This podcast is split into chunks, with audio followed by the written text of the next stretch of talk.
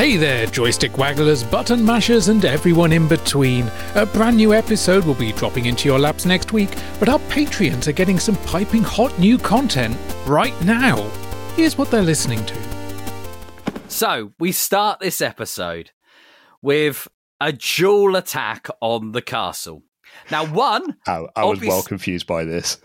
So, obviously, they're attacking the castle for half of the Triforce. We're not one point five percent of the Triforce, uh, and basically one point five percent, one point five of the Triforce, and basically they.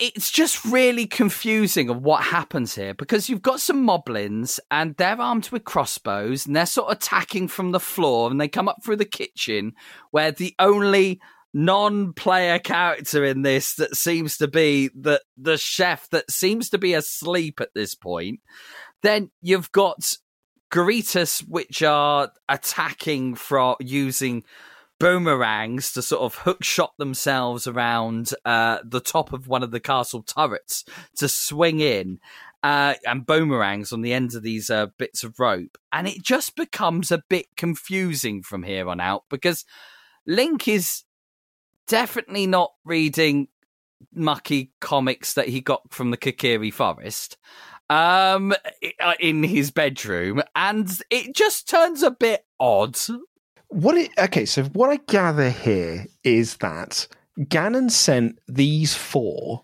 to yes. infiltrate the castle but it feels like the two moblins did not know that the other two were coming because they both go from different sides, seem surprised when they see each other. But like it's in terms of it being like frankly confusing, you have the moblins going in, they go past the sleeping guard.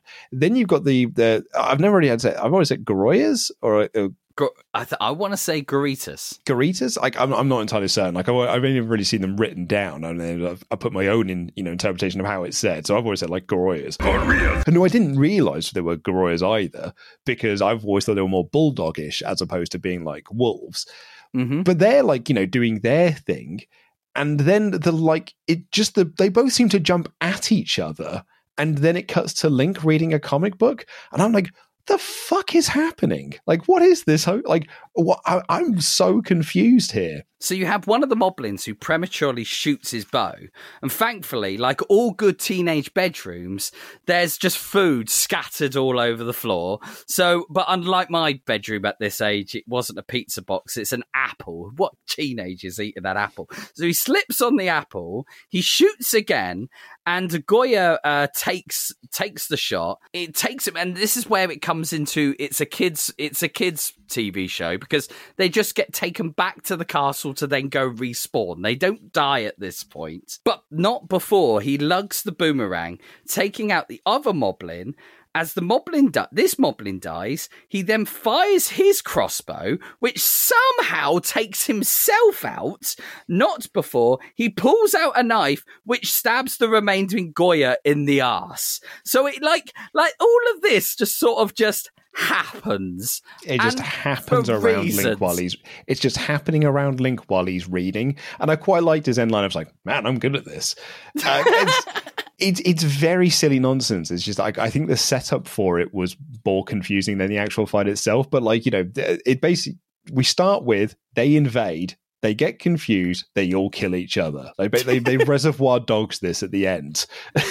well, Link is Mister Pink. Is Mister Link just sort of like trying to get out of this? It's not our fault. They